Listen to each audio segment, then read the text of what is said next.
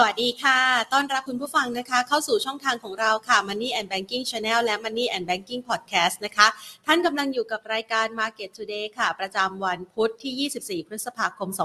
2566 นะคะสำหรับวันนี้ค่ะบรรยากาศการซื้อขายของตลาดหุ้นไทยนะคะ ก็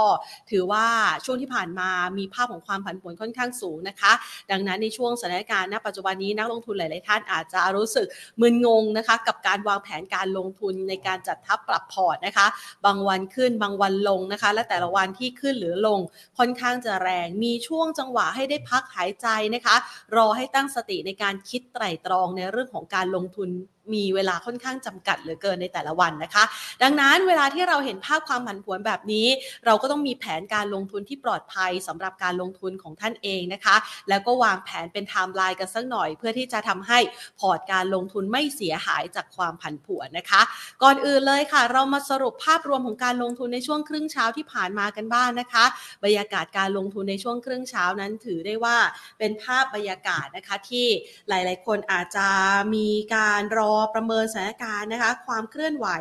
ในรายหลักทรัพย์ หรือแม้กระทั่งนะคะ ในบ้านเราเนี่ยอาจจะมีปัจจัยทั้งภายในภายนอกนะคะ ที่รอคอยการประเมินสถานการณ์ เดี๋ยวเราคงจะได้มาพูดคุยกันกับทางด้านนักวิเคราะห์ด้วย แต่อย่างไรก็ตามตลาดหุ้นไทยในช่วงภาคเช้าค่ะ สุดท้ายแล้วเนี่ยนะคะ สามารถที่จะปิดไปครึ่งเช้า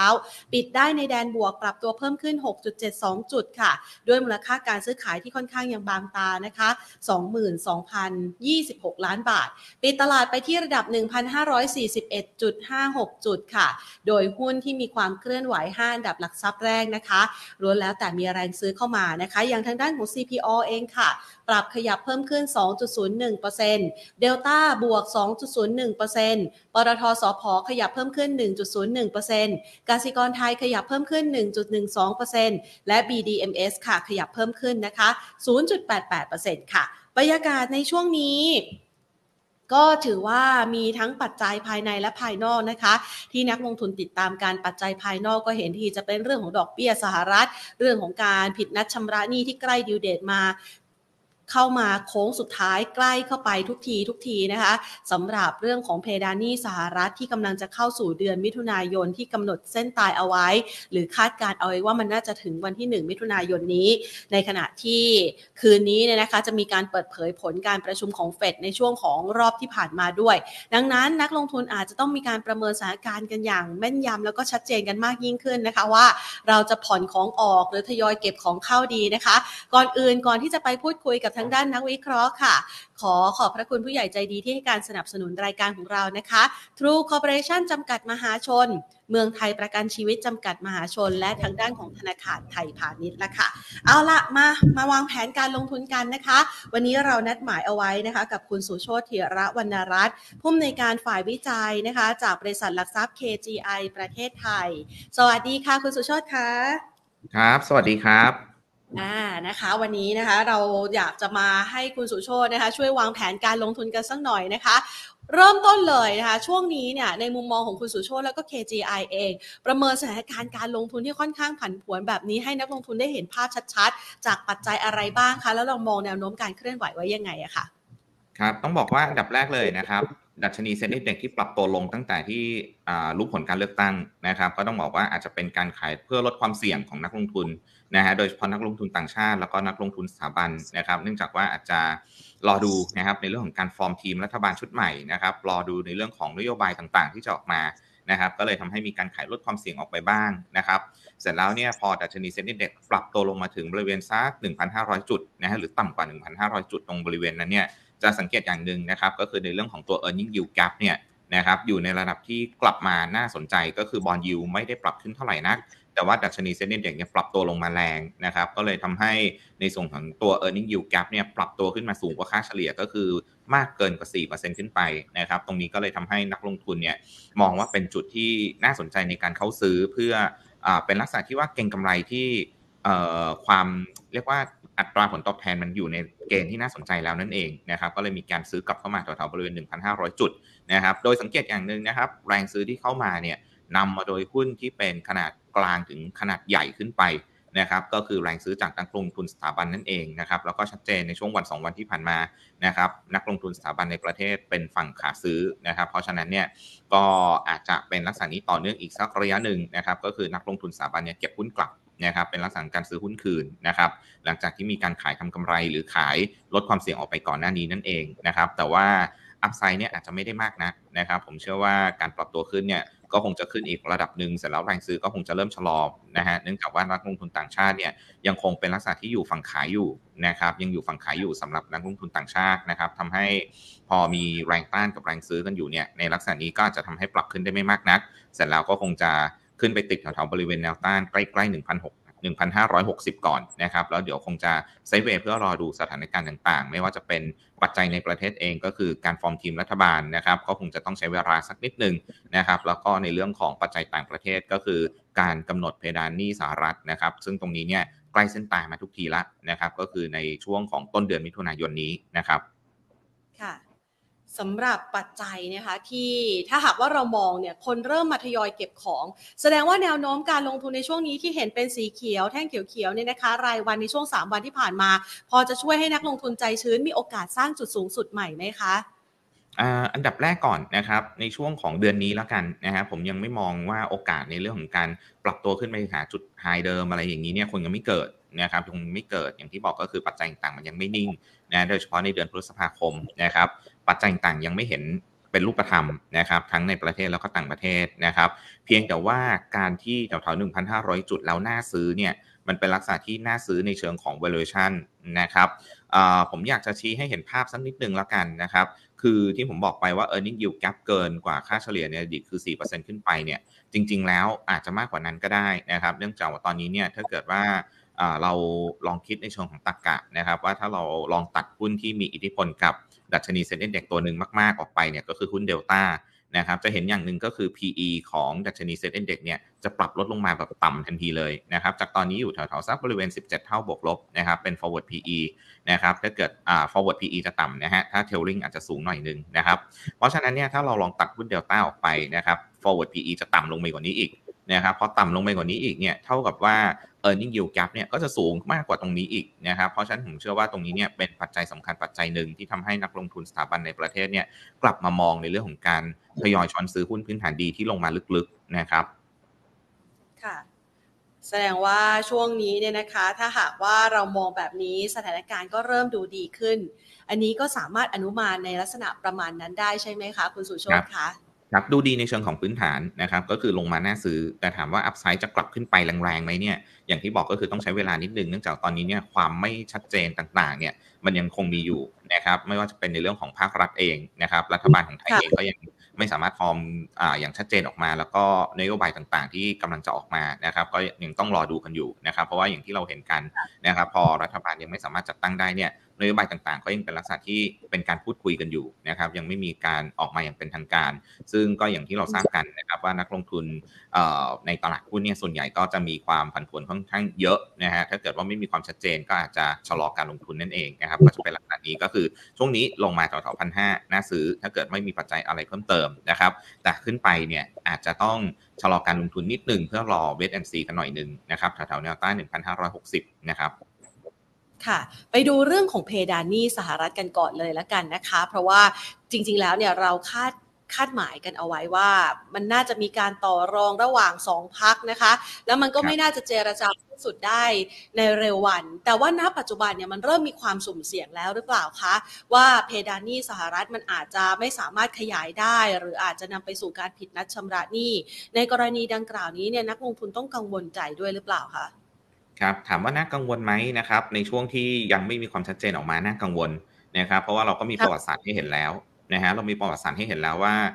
ทางสหรัฐเองเนี่ยเคยที่จะเกิดเหตุการณ์ในลักษณะนี้แล้วก็ไม่สามารถที่จะต่อรองกันได้จนถึงวันที่บังคับใช้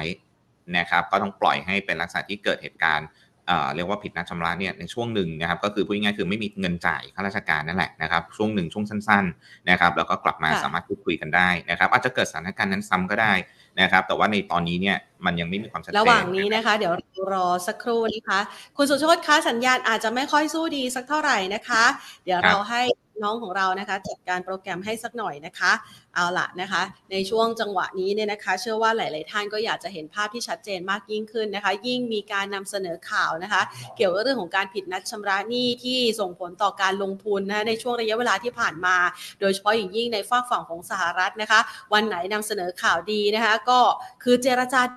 ตลาดหุ้นก็จะขึ้นนะคะ แต่วันไหนเนี่ยพอการหารือระหว่างทางด้านของคุณแมคคาที่นะคะจากสภาคองเกรสนะคะด้านของคุณโจไบเดนนะคะ ประธานาธิบดีสหรัฐ หารือกันออกมาไม่ค่อยสู้ดีอย่างเมื่อวานนี้เนี่ยก็ทำให้ตลาดหุ้นเนี่ยนะคะ มีแรงเทขายนะคะ แล้วก็สินทรัพย์ปลอดภัยอย่างทองคำนะคะ ซึ่งในช่วงเวลานี้นะคะ มันทำให้การลงทุนอาจจะเป็นไปอย่างยากลำบากแต่เมื่อสักครู่ ไปแล้วนะคะ รู้สึกใจชื้นขึ้นมานิดนึงนะคะ นั่นก็คือเรื่องของอัตราผลตอบแทนนะคะ e a r n i n g yield gap อย่างที่คุณสุโชตได้ให้รายละเอียดเอาไว้นะคะ ก็คือว่าเวลาที่เราเห็นในลักษณะแบบนี้เนี่ยแสดงว่าเมื่อเปรียบเทียบเลยดูแล้ว ตลาดหุ้นไทยมันมีผลตอบแทน และมีความน่าสนใจในการลงทุนมากยิ่งขึ้นนะคะทำให้จังหวะที่มีการปรับตัวร่วงไป มันก็เหมือนกับว่ามันมีคนรอช้อนซื้อนะคะ มีคนรอรับของขายมาก็มีคนซื้อ พอมีคนซื้อมันก็ไม่ร่วงลงไปแรงๆนะคะ จังหวะในลักษณะแบบนี้เนี่ยเราก็เลยจะได้เห็นการรีบาวของหุ้นหลาย ๆ ตัวนะคะ โดยเฉพาะอย่างยิ่งหุ้นที่เป็นหุ้น Big Cap ด้วยนะคะ เอาละนะคะเซตเซตสัญญาณได้แล้วใช่ไหมคะค่ะค่ะมาต่อกันเรื่องของประเด็นผิดนัดชำระหนี้กันค่ะ เรามองยังไงบ้างคะ ครับในเรื่องของเพดานหนี้สหรัฐนะครับ ก็อย่างที่บอกไปนะครับว่าประวัติศาสตร์เนี่ยเคยเห็นแล้วนะครับว่าทางฝั่งสหรัฐเองเนี่ยเคยเกิดเหตุการณ์ในลักษณะนี้นะครับเมื่อไม่กี่ปีที่ผ่านมาแล้วก็จำเป็นนะครับที่ไม่สามารถขยายเพดานได้ แล้วก็อาจจะต้องมีการเรียกว่าชัดดาวนะฮะช่วงสั้นๆนะครับทางสหรัฐเคยชัดดาวแล้วนะครับช่วงสั้นๆ แล้วก็สามารถกลับมาพูดคุยกันได้ แล้วก็กลับมาชำระทุกอย่างได้เป็นปกตินะครับเพราะฉะนั้นสถานการณ์พวกนี้เนี่ย อาจจะเกิดซ้ำได้นะครับ ตรงนี้ก็เลยเป็นสิ่งที่นักลงทุนเนี่ยกังวลอยู่แล้วก็สิ่งที่เราเห็นนะครับ ก็คือตราสารหนี้นะครับทางฝั่งสหรัฐเองเนี่ยบอลยูมีการปรับตัวขึ้นมาค่อนข้างต่อเนื่องเลยในช่วง 1-2 สัปดาห์ที่ผ่านมา ก็คือกังวลในเรื่องของสถานการณ์ตรงนี้เนี่ยแหละนะครับ เพราะฉะนั้นนะครับผมเชื่อว่าในช่วง 1 สัปดาห์นี้นะครับจนไปถึงช่วงของต้นเดือนมิถุนายนนะครับความผันผวนตรงนี้ยังจะเกิดขึ้นต่อเนื่องนะครับยังจะเกิดขึ้นต่อเนื่องจนถึงวันที่ เข้าสู่เส้นตายจริงๆนะครับว่าจะสามารถเจรจาต่อรองได้ไหม ซึ่งถ้าไม่สามารถเจรจาต่อรองได้ แล้วเกิดภาพของการชัดดาวหรือภาพของการผิดนัดชำระหนี้เนี่ยนะครับก็จะทำให้ตลาดหุ้นทั่วโลกเนี่ยมีการปรับตัวลงนะฮะในระยะสั้น ซึ่งผมเชื่อว่าตรงนั้นเนี่ยจะเป็นจุดในเรื่องของการเข้าทยอยช้อนซื้อกันอีกสักครั้งหนึ่งนะครับถ้าเกิดว่ามีการปรับตัวลงแรงๆจากสาเหตุนี้นะครับเพราะว่าประวัติศาสตร์เนี่ย มันก็น่าจะสะท้อนได้ว่าใช้เวลาไม่นานนะครับ ก็จะสามารถสามารถแก้ไขในเรื่องตรงนี้ได้นะครับ แต่แน่นอนก็ในช่วง 1-2 สัปดาห์นี้ก็จะมีความเสี่ยงในเรื่องความผันผวนจากจากปัจจัยภายนอกนะครับ ค่ะ คุณสุโชตคะดิวเดตจริงๆเนี่ยหรือว่าเส้นตายจริง ๆ ที่คุณสุโชตมองไว้ ถ้ามันเกินเวลานี้ไปมันอาจจะ เป็นเส้นตายที่แท้จริงคือจริง ๆ แล้วเนี่ยสหรัฐอเมริกาเขาเปิดเผยนะในมุมมองของแต่ละฝ่ายเนี่ยก็มองว่าต้นเดือนบ้างกลางเดือนบ้าง หรือว่ากรกฎาบ้าง จริง ๆ แล้วในมุมมองของคุณสุโชตเองหรือ KGI เองเนี่ยเราประเมินเส้นตายที่มันไม่น่าจะผ่านพ้นไปเนี่ยนะคะ เรามองไว้อยู่สักประมาณเมื่อไหร่นะคะครับก็ถ้าทางสิ่งที่ทางทีมของเราเนี่ยประเมินไว้ก็คือต้นเดือนมิถุนายนนะครับหนึ่งมิถุนายนเนี่ยควรจะต้องเห็นอะไรแล้วนะครับ อันนั้นน่าจะเป็นเส้นตายที่เราควรจะต้องเห็นอะไรเกิดขึ้นแล้วนะครับ ก็จะได้เป็นจุดหนึ่งที่คุณผู้ชมจะได้วางแผน แล้วก็รอฟังข่าวแล้วก็เซตในเรื่องของการลงทุนกันนะคะ ทีนี้เรามาดูต่อนะคะ นอกเหนือจากประเด็นเรื่องของเพดานนี้แล้วนะคะประเด็นเรื่องของดอกเบี้ยสหรัฐที่มุมมองของเจ้าหน้าที่เฟดแต่ละสาขาออกมาไม่เหมือนกันเลย บางสนับสนุนขึ้นบ้างมองว่าโอเคพอแล้วเนี่ยนะคะ เราประเมินแนวโน้มของดอกเบี้ยสหรัฐต่อที่ทางการลงทุนของไทยเอาไว้ยังไงบ้างคะ ครับอันดับแรกเลยนะครับ ถ้าเอาวิวในเรื่องของดอกเบี้ยสหรัฐตอนนี้เนี่ยทางทีมเศรษฐศาสตร์ของทาง KGI นะครับเรามองว่าอันดับแรกเลยเนี่ยตอนนี้เราจะไม่มองในเรื่องของเงินเฟ้อมากนักละนะครับเราจะให้น้ำหนักในเรื่องของตัวเลขเศรษฐกิจเป็นหลักนะฮะเพราะว่าตอนนี้เนี่ยเรามองว่าโอกาสในเรื่องของการขึ้นดอกเบี้ยต่อเนี่ยอาจจะอีกสักครั้งหนึ่งนะครับอีกสักครั้งหนึ่งอีกสัก 25 basis point ยังมีโอกาสอยู่เพราะว่าตัวเลขตลาดภาคแรงงานเขาเนี่ยนะครับตลาดแรงงานเขาเนี่ยยังอยู่ในระดับที่แข็งแกร่งอยู่เลยนะครับเพราะฉะนั้นเนี่ย มันยังอยู่ในเกณฑ์ที่ยังไม่สามารถที่จะลดอัตราดอกเบี้ยได้นะครับ ถ้าตามตามหลักการของเขานะครับ นอกเหนือจากในเรื่องของเงินเฟ้อเพราะเงินเฟ้อเนี่ยเราไม่มองละเงินเฟ้อเนี่ยมีแนวโน้มที่จะค่อยๆ ลดลงเรื่อยๆด้วยซ้ำนะครับ ก็เป็นไปตามทิศทางของราคาพลังงานนะครับ เพราะฉะนั้นตอนนี้ตัวเลขเศรษฐกิจสหรัฐเนี่ยหลาย ๆ ตัวยังสะท้อนตัวเลขที่ดีอยู่นะครับ เพราะฉะนั้นเนี่ยการลดดอกเบี้ยเนี่ยยังไม่เห็นนะตอนนี้นะครับแต่ผมเชื่อว่านะครับในช่วงของปลายปีนี้เนี่ยนะครับโดยเฉพาะในช่วงของอสักประมาณเดือนพฤศจิกายนนะครับทางทีมเศรษฐศาสตร์ของเราเนี่ยประเมินว่าจะเป็นจุดที่อาจจะมีการตัดสินใจลดอัตราดอกเบี้ยก็คือปลายปีไปเลยนะครับแต่ว่ารอบนี้เนี่ยแน่นอนอาจจะต้องมีการขึ้นดอกเบี้ยอีกสักครั้งหนึ่งก่อนนะครับตอนนี้ก็เป็นในเรื่องของ consensus view ที่มองในลักษณะนั้นนะครับเพราะว่าตัวเลขต่างๆ ยังกดไม่ค่อยลงนะครับ เพราะฉะนั้นเนี่ยถามว่าผลกระทบกับตลาดหุ้นไทยอาจจะมีมากไหมนะครับก็ต้องบอกว่าในช่วง 1-2 เดือนนี้เนี่ยอาจจะทำให้ตลาดในเรื่องของตัวอัตราผลตอบแทนพันธบัตรนะครับโดยเฉพาะของทางฝั่งสหรัฐเนี่ยยังคงมีแนวโน้มที่จะปรับตัวขึ้นอยู่นะครับดอกเบี้ยยังสูงอยู่นั่นเองนะครับอาจจะทำให้ตลาดหุ้นไทยเนี่ย ยังเป็นลักษณะที่ถูกกดอยู่นะครับอาจจะไม่ได้ปรับขึ้นมากนะนะครับ แต่ว่าสำหรับนักลงทุนระยะกลางถึงยาวคือสัก 6 เดือนขึ้นไปเนี่ยตอนนี้เขามองว่าเป็นจังหวะในเรื่องของการทยอยมองในเรื่องของการเข้าซื้อบ้างละนะครับสะสมบ้างบางส่วนนะครับสะสมบ้างบางส่วนนะครับเพราะมองแล้วยังไงเนี่ยดอกเบี้ยน่าจะต้องลงไม่ปลายปีนี้ก็ต้นปีหน้านะครับเพราะฉะนั้นตอนนี้เนี่ยการขึ้นดอกเบี้ยอีกสักครั้งหนึ่งเนี่ยเป็นจังหวะการทยอยซื้อสะสมสำหรับการลงทุนนะระยะกลางถึงยาวขึ้นไปนะครับ เพียงแต่ว่าอย่างที่ผมเกริ่นนะครับ ผมจะใช้คำว่าทยอยสะสม บางส่วนนะครับยังไม่สามารถที่จะเพิ่มพอร์ตแบบเต็มร้อยเปอร์เซ็นต์ได้ในหุ้นนะฮะถามว่าทำไมนะตอนนี้เนี่ยสิ่งที่หลายคนยังกังวลอยู่ก็คือในเรื่องของโอกาสเกิด recession นะครับที่สหรัฐนะครับ ตอนนี้ตัวเลขทางฝั่งสหรัฐเองเนี่ยนะครับอันนี้เป็นตัวเลขพยากรณ์ของทางเฟดสาขานิวยอร์กนะครับก็เขาใช้ในเรื่องของส่วนต่างนะครับของอัตราผลตอบแทนระยะสั้นกับระยะยาวเนี่ยในการคำนวณพยากรณ์นะครับโอกาสที่จะเกิด recession ในอีก 12 เดือนข้างหน้าเนี่ยณข้อมูลณสิ้นเดือนเมษายนเนี่ย พุ่งขึ้นไปสูงถึง 60%แล้วนะครับสูงถึง 60%ว่าอีก 12 เดือนข้างหน้าเนี่ยมีโอกาสเกิด recession สูงนะครับซึ่งโมเดลนี้เนี่ยในอดีตก็ส่วนใหญ่จะแม่นยำนะครับเพราะฉะนั้นตรงนี้เนี่ยก็อาจจะเป็นอีกปัจจัยหนึ่งที่ผมมองว่าถ้าหุ้นมีการปรับตัวลงรอบนี้ทยอยซื้อสะสมบ้างบางส่วนนะครับยังไม่ต้องใส่เต็มร้อยเปอร์เซ็นต์เสร็จแล้วเนี่ยอาจจะรอดูตามสถานการณ์อีกทีหนึ่งนะครับถ้าเกิดว่าเห็นเกิดเหตุการณ์สถานการณ์ที่เศรษฐกิจโลกชะลอตัวกันอีกครั้งหนึ่งเนี่ยแล้วก็เฟดต้องมีการทำการลดดอกเบี้ยเนี่ย ตรงนั้นเนี่ยถึงจะเป็นจังหวะในเรื่องของการเพิ่มพอร์ตแบบเต็มที่กันอีกทีหนึ่งนะครับณตอนนี้ก็คงจะต้องใช้กลยุทธ์ในลักษณะนี้ก่อนนะครับ ค่ะ แล้วกรณีของการเมืองในบ้านเราล่ะคะ เรามองไทม์ไลน์ที่จะมีผลกระทบต่อการลงทุนแล้วภาพความชัดเจนเนี่ยที่จะช่วยบิวในเรื่องของการลงทุนให้ดูดีมากยิ่งขึ้นต่อจากนี้ไว้ยังไงอะคะครับ ตอนนี้ต้องบอกว่า 1-2 เดือนนี้เนี่ยคงจะยังไม่ได้มีปัจจัยที่เป็นบวกแบบชัดเจนกับตลาดหุ้นมากนัก นะครับเพราะอย่างที่เราทราบกันยังไงก็ต้องรอในช่วงของสักประมาณเดือนสิงหาคม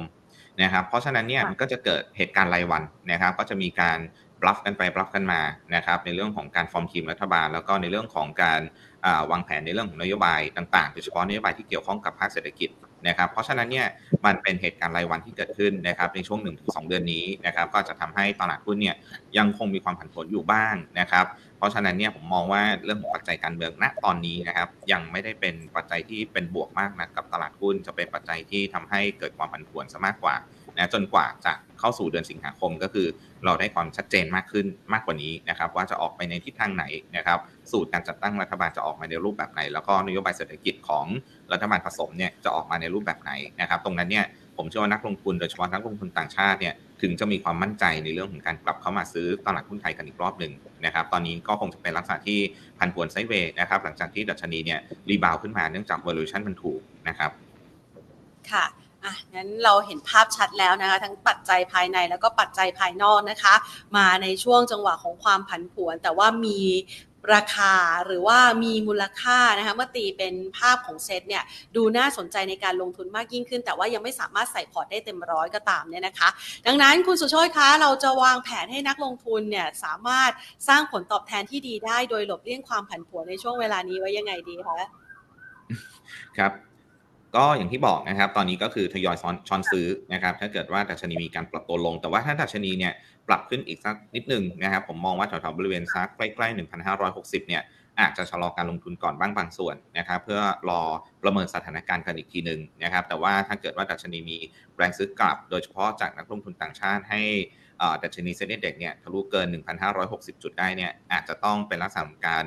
เล่นเก่งกำไรระยะสั้นก่อนในช่วง 1-2 เดือนนี้ที่ยังคงมีปัจจัยแบบผันผวนไปไปมาๆกันอยู่ได้นะครับ เพราะฉะนั้นเกณฑ์สำคัญคือ 1560 นะครับที่อาจจะต้องเป็นจุดตัดสินใจว่าจะเก่งกำไรสั้นได้ไหม หรืออาจจะต้องชะลอการลงทุนแล้วรอช้อนซื้อข้างล่างกันอีกรอบหนึ่งนะครับ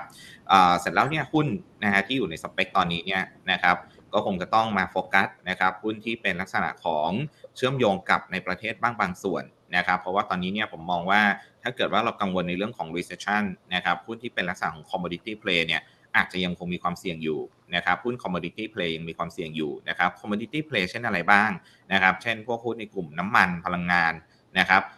แล้วก็สินค้าเกษตรบางตัวบางกลุ่มนะครับ แต่ก็ต้องบอกว่า commodity play บางกลุ่มเนี่ยนะครับที่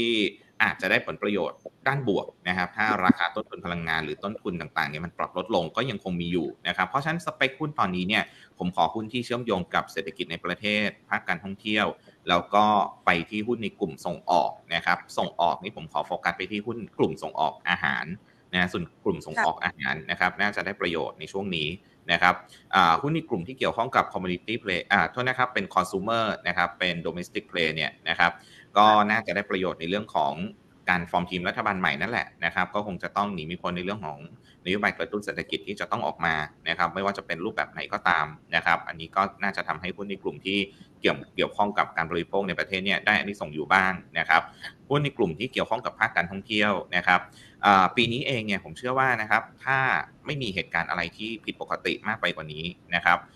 นักท่องเที่ยวน่าจะเข้าไทยอย่างต่อเนื่องอยู่นะครับโดยเฉพาะทางท่องเที่ยวจีนนะครับหลังจากที่มีการปลดล็อกนะครับในเรื่องของการกลับมาเปิดประเทศในช่วงของเดือนกุมภาพันธ์ที่ผ่านมาเนี่ยเพียงแต่ว่า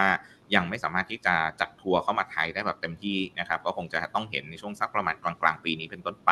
นะเพราะฉะนั้นหุ้นในกลุ่มท่องเที่ยวเนี่ยยังน่าสนใจอยู่นะครับ อันนี้ก็ต้อง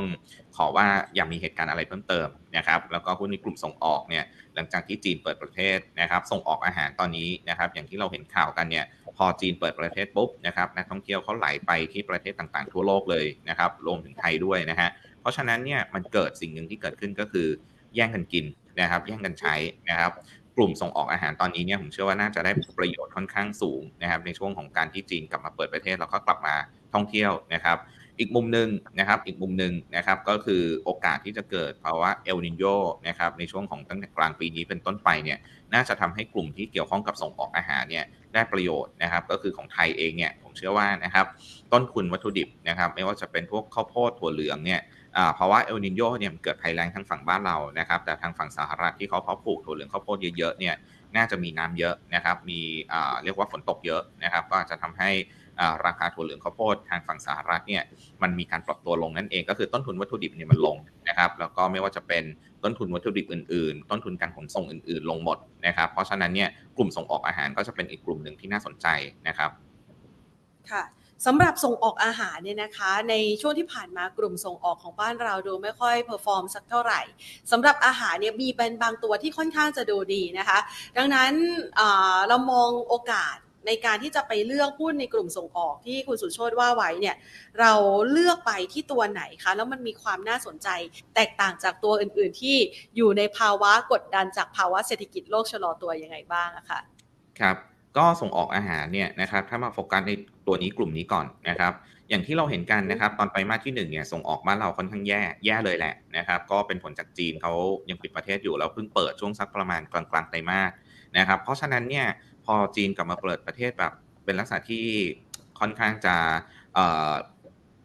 ผู้ประกอบการยังไม่ทันตั้งตัวนั่นแหละนะครับก็เลยทำให้ยังเป็นลักษณะของการใช้สต็อกเก่ากันอยู่นะครับแต่ละประเทศเนี่ยผู้ประกอบการยังใช้สต็อกเก่ากันอยู่ ก็เป็นลักษณะของการใช้สต็อกเก่าให้หมดก่อนนะครับเสร็จแล้วก็จะมีการ restocking กันอีกครั้งช่วงไตรมาสที่2นะเพราะฉะนั้นผมเชื่อว่าตัวเลขส่งออกเนี่ยไตรมาสที่ 2 ตั้งแต่เดือนพฤษภาคมเป็นต้นไปนะครับน่าจะเห็นภาพของการส่งออกที่ดีขึ้น ค่อย ๆ ดีขึ้นละ นะครับแล้วก็ต้นทุนค่าขนส่งค่าระวังเรือต่างๆ ก็ปรับตัวลดลงนะเพราะฉะนั้นส่งออกอาหารถ้าเราจะมาโฟกัสนะครับ ตอนนี้เนี่ยตัวที่น่าจะมี story อยู่พอดีเลยนะครับ ก็คือส่งออกที่เกี่ยวข้องกับเนื้อไก่นะครับเกี่ยวข้องกับเนื้อไก่นะครับ story แรกนะครับก็เป็นเรื่องแบบทั่วไปเลยที่เมื่อกี้ผมพูดแล้วนะครับ พอจีนเริ่มเปิดเนี่ยทุกอย่างแย่งกันกินแย่งกันใช้นะครับ ข่าวที่ออกมาก็คือ ตีนไก่นะครับที่จีนก็ขาดแคลนแล้วนะครับไม่พอแล้วนะครับเพราะฉะนั้นก็เป็นโอกาสนะครับ อีกมุมหนึ่งนะครับล่าสุดทางประเทศบราซิลนะครับบราซิลเนี่ยเขาเกิดเจอไข้หวัดนกระบาดนะครับอพอเกิดเจอไข้หวัดนกระบาดเนี่ยบราซิลเนี่ยเป็นคนส่งออกไก่ 35%ของทั้งโลกนะเป็นคน supply ไก่นะฮะ35%ของทั้งโลกนะครับถือเป็นคู่แข่งรายใหญ่ของไทยเลยในเรื่องของการส่งออกไก่ นะเพราะฉะนั้นพอบราซิลเขาเกิดปัญหาในเรื่องนี้เนี่ยก็จะเป็นโอกาสของผู้ประกอบการไทยนะครับสำหรับคนที่ส่งออกไก่นั่นเองนะครับก็เราก็จะเห็นละวัน 2 วันที่ผ่านมานะครับหุ้นส่งออกไก่เนี่ยปรับตัวขึ้นมาค่อนข้างดีนะครับโดยเฉพาะที่เป็นอย่างตัวตรงเลยเนี่ยก็คือตัว GFPT นะครับถ้าเป็นตัวที่อาจจะมีเนื้อหมูเข้ามาประกอบบ้างอย่างตัวพวก TFG นะครับก็ได้ประโยชน์ไปด้วยนะครับเพราะฉะนั้นเนี่ยกลุ่มส่งออกเนี่ยผมอยากโฟกัสไปที่ส่งออกไก่แล้วกันนะครับ ก็ถ้าเอาตัวตรงก็อย่างที่บอกก็คือตัว GFPT นะครับ อันนี้ก็เป็นมุมของฝั่งส่งออกที่ที่น่าจะดี แล้วก็ฝั่งต้นทุนที่ปรับลดตัวลดลงนะครับ ค่ะอ้าวฟังถึงส่งออกไก่นะคะมาถึงตัวนี้เลยนะคุณผู้ชมเชื่อว่าหลาย ๆ คนถ้าลงทุนอยู่ก็อึดอัดพอสมควรนะคะ CPF ถามไปด้วยเลยแล้วกัน คุณผู้ชมถามว่า CPF ของผมอย่างแห้งครับ ซื้อตอน 27 บาท ซื้อมานานแล้วปวดหัวมากครับทำยังไงดี อันนี้พอจะได้อานิสงส์ส่งออกไก่บ้างไหมคะได้ครับ ได้ได้อานิสงส์แน่ๆนะครับ เพียงแต่ว่า CPF เองเนี่ยเขาพอร์ตของเขากระจายไปค่อนข้างเยอะเนี่ยพอพอร์ตของเขากระจายไปเยอะเนี่ยนะฮะมันก็เลยทำให้อานิสงส์เขาได้ไม่เต็มร้อยนะครับเรียกว่าไม่ได้เป็นตัวที่ได้รับอานิสงส์แบบตรงๆแล้วกันนะครับแต่ได้ได้แน่นอนนะครับเพราะยังไงเขาก็เป็นผู้ส่งออกไก่รายใหญ่ของไทยนะครับ แล้วก็ราคาหุ้นเนี้ยเมื่อวานก็ปรับตัวขึ้นมาละนะครับ ตอนนี้วันนี้เนี่ยก็ยังเป็นลักษณะที่ พยายามจะสู้อยู่เพียงแต่ว่าเขาติดแนวต้านอยู่นะครับ คือกราฟ pattern เขาเนี่ยเป็นขาลงแบบชัดเจนอย่างที่เราเห็นกันนะครับ เสร็จแล้วถ้าลองดูนะครับวันนี้เองจุดที่เขาติดอยู่นะตอนนี้เลยเนี่ยคือแถวๆบริเวณ 20 บาทนะครับซึ่งถ้าดูจาก pattern กราฟของเขาเนี่ยตรง 20.1 เนี่ยมันจะเป็นจุดกึ่งกลางของ Bollinger Band ก็คือค่าเฉลี่ย 14 วันนะฮะตรงนี้เนี่ยติดนะฮะถ้าผ่านตรงนี้ได้น่าจะมีโอกาสเรียกว่ากลับขึ้นไปเล่น band บนนะครับก็คือกลับขึ้นไปเล่นแถวๆบริเวณซัก 20 ปลายปลายจนถึง 21 บาทได้นะครับเพราะฉะนั้นจุดสำคัญวันนี้อยากให้ดูตรง 20.1สำหรับตัว CPF นะครับถ้าผ่านได้นะครับถ้าผ่านไม่ได้เนี่ยยังเป็นลักษณะการ sideway นะครับยัง sideway อยู่แล้วค่อนไปทาง sideway down อยู่นะครับยังติดแนวต้านอยู่ เพราะฉะนั้นเนี่ยส่วนหนึ่งที่ผมมองนะฮะก็คือนักลงทุนเนี่ยเขามองว่าตัวที่ได้ประโยชน์โดยตรงเนี่ยคือ GFPT มากกว่าเพราะเขาขายไก่อย่างเดียว นะก็เลยไปโฟกัสกันที่ไก่เป็นหลักก็คือตัว GFPT กันนะครับณตอนนี้แต่ผมว่าสุดท้ายแล้วนะครับ ให้เวลาผ่านไปอีกสักระยะหนึ่งเนี่ยคือไก่กับหมูเนี่ยมันเป็นสินค้าทดแทนกันนะครับตอนนี้ราคาเนื้อไก่เนี่ยในประเทศไทยนะฮะปรับขึ้นมาประมาณสัก 20กว่าเปอร์เซ็นต์ Q to date คือเทียบกับเดือนมีนาคมจนถึงตอนนี้เนี่ยขึ้นมา 20กว่าเปอร์เซ็นต์ละนะครับเพราะฉะนั้นเนี่ยในเมื่อหมูกับไก่เป็นสินค้าทดแทนกันนะครับสุดท้ายแล้วเนี่ยพอไก่เริ่มแพงขึ้นมากเรื่อยๆเนี่ยสุดท้ายมันก็จะมีดีมาที่หมุนไปทางหมูมากขึ้นเช่นกัน นะครับเพียงแต่ว่าหมูเนี่ยมันจะช้ากว่านิดนึงนะครับเพราะว่าดีมาสป라이ของเขาเนี่ยกว่าจะปรับตัวได้เนี่ยต้องมี 6-8 เดือนนะครับก็เลยอาจจะทำให้ตอนนี้เนี่ยไก่ปรับตัวก่อนนะครับเสร็จแล้วเดี๋ยวสเต็ปถัดไปก็จะเป็นหมูตามมานะครับค่ะพอจะให้คุณผู้ชมได้เห็นนะคะ แล้วก็อาจจะรู้สึกใจชื้นขึ้นมาบ้างถึงแม้ว่าจะห่างจากทุนค่อนข้างเยอะนะคะงั้นเราขยับไปต่อนะคะ ไปที่กลุ่มท่องเที่ยวกันบ้างค่ะ กลุ่มท่องเที่ยวค่ะคุณสุชดคะบางตัวนี่ก็ถือว่าเดินหน้ามาก่อนคนอื่นเขาแล้วก็มีจังหวะของการย่อตัวนะคะ มาช่วงนี้เนี่ยพี่จีนเข้ามาบ้านเราเยอะขึ้น อันนี้ถือว่าเป็นอันนี้สงหนึ่งด้วยหรือเปล่าคะ แล้วมันมีตัวไหนที่น่าสนใจบ้างคะ หลายๆคนบอกว่าท่องเที่ยวจะขึ้นก็ขึ้นไม่ค่อยไกลสักเท่าไหร่ เรามองยังไงคะครับถ้าถามว่าท่องเที่ยวขึ้นได้ไม่ไกลเนี่ยต้องบอกว่าที่ผ่านมาขึ้นมาไกลมากนะครับ คือจะมาคาดหวังพวกแบบนี้แค่ครับคือที่ผ่านมาเนี่ยขึ้นขึ้นมาไกลมากนะครับ จนเรียกว่ามีกันทุกบ้านนะครับ นักลงทุนมีกันทุกคนเนี่ยถามใครใครก็บอกท่องเที่ยวนะครับโรงแรมแล้ว่าก็ไม่แปลกใจนะครับ เพราะฉะนั้นเนี่ยก็เลยทำให้พอเกิดเหตุการณ์ว่าต้องลดพอร์ตเนี่ยครับนักลงทุนลดกลุ่มไหนก่อนท่องเที่ยวโดดก่อนเนี่ยเพราะมีอยู่ในพอร์ตนะครับแล้วก็เป็นตัวที่มีกำไร นะครับเพราะฉะนั้นเนี่ยต้องโดนปอดอยู่แล้วไม่แปลกนะครับเพราะฉะนั้นกลุ่มท่องเที่ยวเนี่ยพักตัวลงมาเนี่ยผมมองว่าน่าสนนะครับตอนนี้เนี่ยอาจจะไปโฟกัสสายการบินก็ได้นะครับถ้าเกิดว่าใครที่มองว่ากลุ่มโรงแรมเนี่ยขึ้นมาเยอะแล้ว หรือฉันมีอยู่แล้วนะครับหรือติดอยู่หรืออีกนิดนึงจะขายเนี่ยอาจจะไปมองเป็นกลุ่มสายการบินนะฮะสายการบินนะครับเพราะสายการบินเนี่ยยังขึ้นถ้าเทียบกับกลุ่มโรงแรมเนี่ยต้องบอกว่าขึ้นไม่ได้เยอะเท่าเท่าไหร่นะนะครับก็อาจจะไปโฟกัสตัวที่ผมมองว่าน่าน่าจะมี story อยู่ก็คือตัว BA นะบ Bangkok Airways นะครับตัวนี้ถามว่า story ของเขาคืออะไรนะฮะ story ของเขาเนี่ยตอนนี้นะครับไตรมาสที่ 1 ผลประกอบการออกมาดีมาก ดีกว่าที่นักวิเคราะห์คาดการณ์ไว้ค่อนข้างสูงมากนะครับถ้าเกิดว่าเทรนด์มันยังเป็นลักษณะนี้ต่อเนี่ยนะครับน่าจะสูงเกินกว่าประมาณการที่นักวิเคราะห์ส่วนใหญ่ทำกันปีนี้ก็คือสักประมาณ 1,000 ล้านบาทบวกลบ นะครับน่าจะเกินนะฮะเพราะฉะนั้นเนี่ยมี upside ในเรื่องของตัว e a r n i n g ละนะครับเรามาดู story ของเขาเพิ่มเติมบ้างนะครับ BA เนี่ยนะครับก็เป็นตัวหนึ่งที่กำลังจะเปิดสายการเรียกว่าเป็นเที่ยวบินจากจีนตรงมาที่สมุยนะจีนตรงมาสมุยช่วงสักประมาณกลางปีนี้นะครับก็จะเริ่มมีการเปิดเที่ยวบินตรงนั้นนะครับเพราะฉะนั้นเนี่ยมันน่าจะตรงลงล็อกกันพอดีนะครับกับการที่จีนเนี่ยบินเข้ามาที่ไทยนะครับช่วงกลางปีนี้เป็นต้นไปนะครับอันนี้ก็จะเป็นสตอรี่ที่1นะครับคือกลับมาเปิดเรื่องของสายการบิน จากจีนตรงมาที่ไทยนะครับ โดยเฉพาะไปที่สมุยนะฮะเสร็จแล้วอีก story หนึ่งนะครับสำหรับตัว BA นะครับผมก็มองไปที่หุ้นราคาน้ำมันนะราคาน้ำมันนะตอนนี้ราคาน้ำมันเนี่ยกองอยู่แถวๆบริเวณสัก 70 เหรียญต่อดอลลาร์สหรัฐต่อบาร์เรลนะครับไม่สามารถกลับขึ้นไปยืนเหนือ 80 ได้สำหรับตัว WTI นะลักษณะนี้เนี่ยเป็นบวกกับสายการบินโดยตรงนะฮะก็คือต้นทุนของสายการบินเนี่ยต้นทุนหลักเลยก็คือน้ำมัน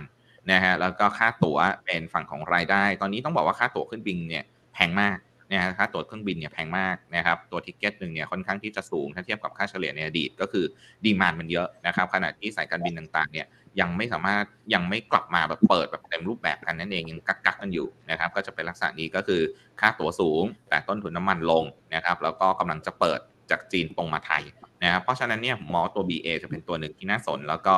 น่าจะมีในเรื่องของเอินเรื่องของ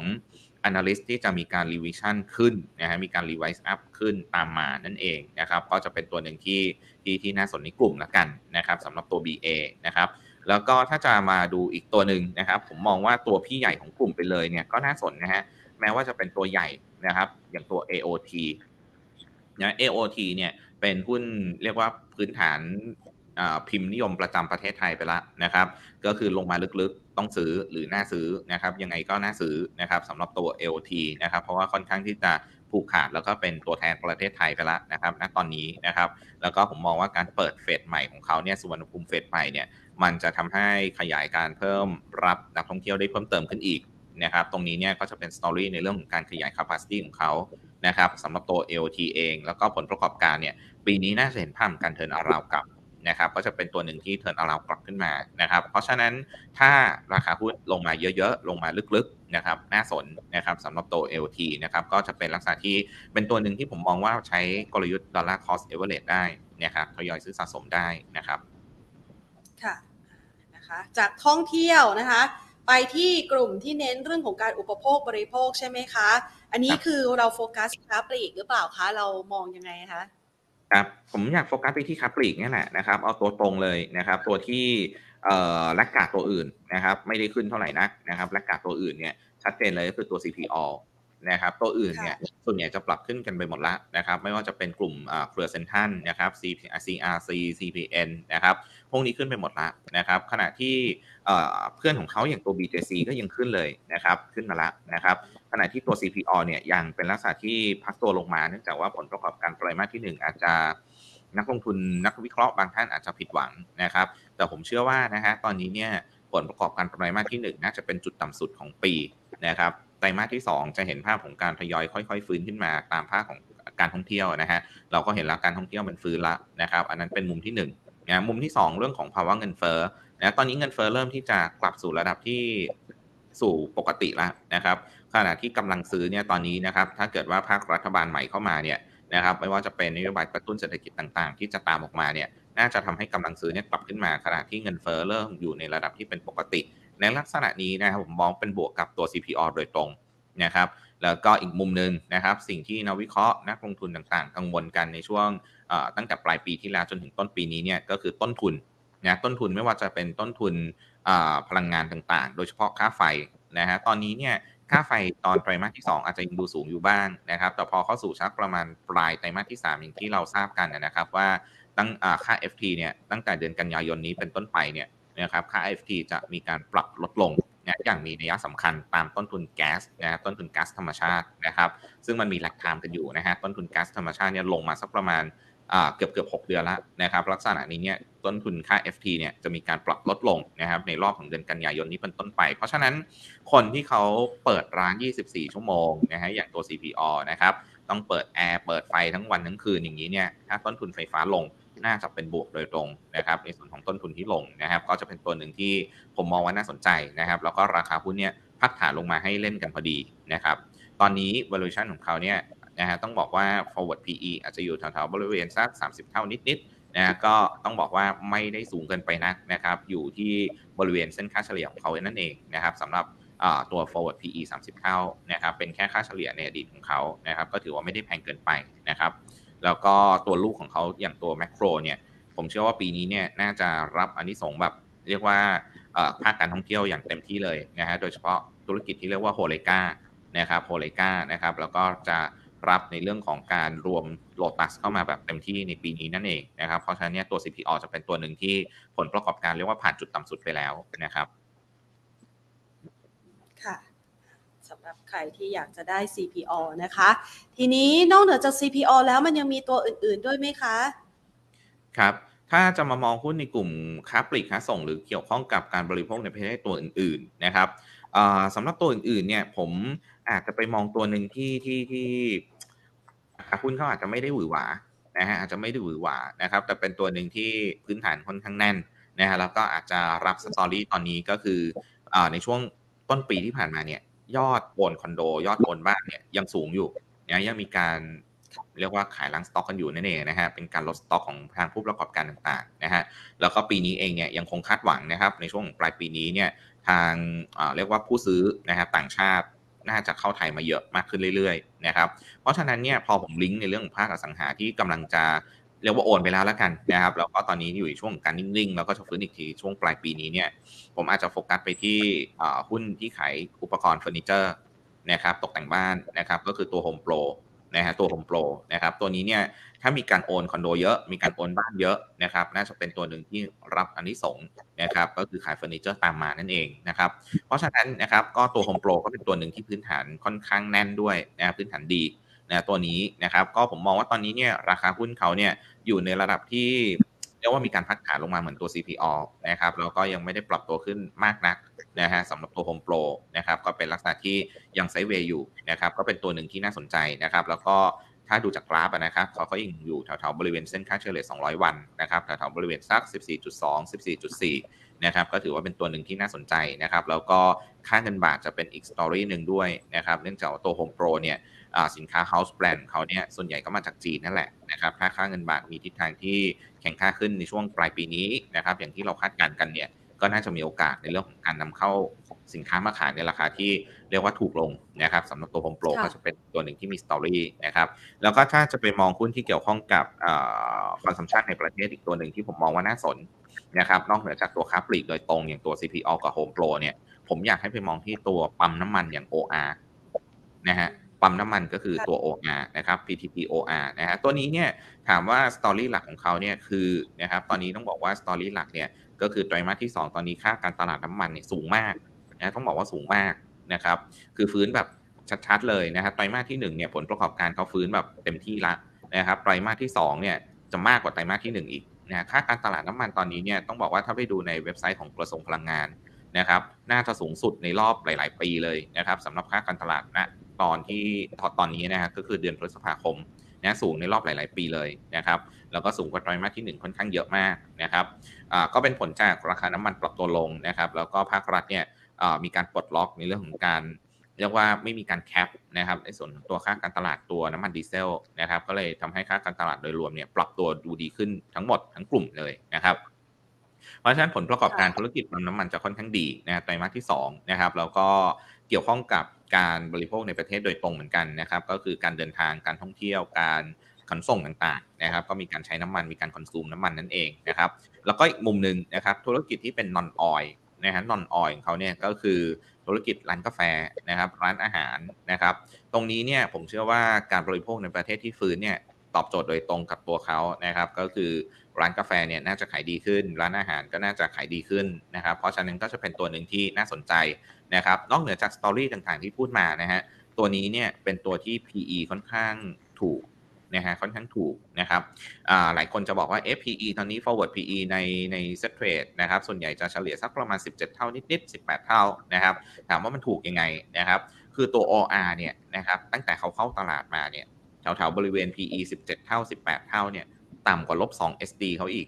นะฮะลบ 2 standard deviation ของค่าเฉลี่ยตัว PE ในอดีตของเขาเนี่ย มันอยู่แถวๆ19 เท่านะฮะตอนนี้ต่ำกว่า 2 SD ก็คือเป็นสถานการณ์ที่ valuation ค่อนข้างถูกนะฮะสำหรับตัว OR นะครับถ้าใครมองว่าตัวเขาถูกถ้าเทียบกับในอดีตเนี่ยก็เป็นตัวหนึ่งที่น่าสนใจละกันนะครับก็คือตัวที่ Ford PE ถูกมาก price to book 2 เท่านิดๆนะครับคิดเป็นลบ 2 SD นะครับก็ถือว่าค่อนข้างถูกเหมือนกันนะครับหุ้นในลักษณะนี้เนี่ยนะครับถ้าเกิดว่าผลประกอบการค่อยๆ ฟื้นตัวขึ้น ในขณะที่ valuation เขาอยู่ลบ 2 SD อย่างนี้เนี่ย น่าจะมีโอกาสในเรื่องของการเกิดรีบาวนะครับแล้วก็เรียกว่านักลงทุนโดยเฉพาะนักลงทุนสถาบันเนี่ยน่าจะมองเห็นโอกาสในเรื่องการเช่าช้อนซื้อนะครับเพราะฉะนั้นผมมองเป็นตัวหนึ่งที่น่าสนใจนะครับแม้ว่าอาจจะมี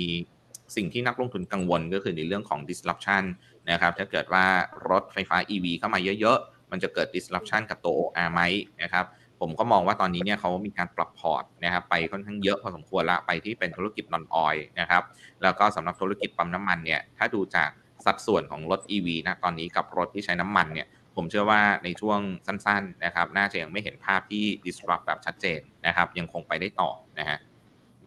ค่ะสำหรับตัวค้าปลีกเนี่ยนะคะ คุณผู้ชมก็เลยถามเข้ามา ตัวแมคโครแมคโครนี่เขาก็มีสตอรี่เหมือนกันนะคะ เตรียมเข้าเซตฟิฟตี้ คุณสุโชตมองยังไงคะตัวนี้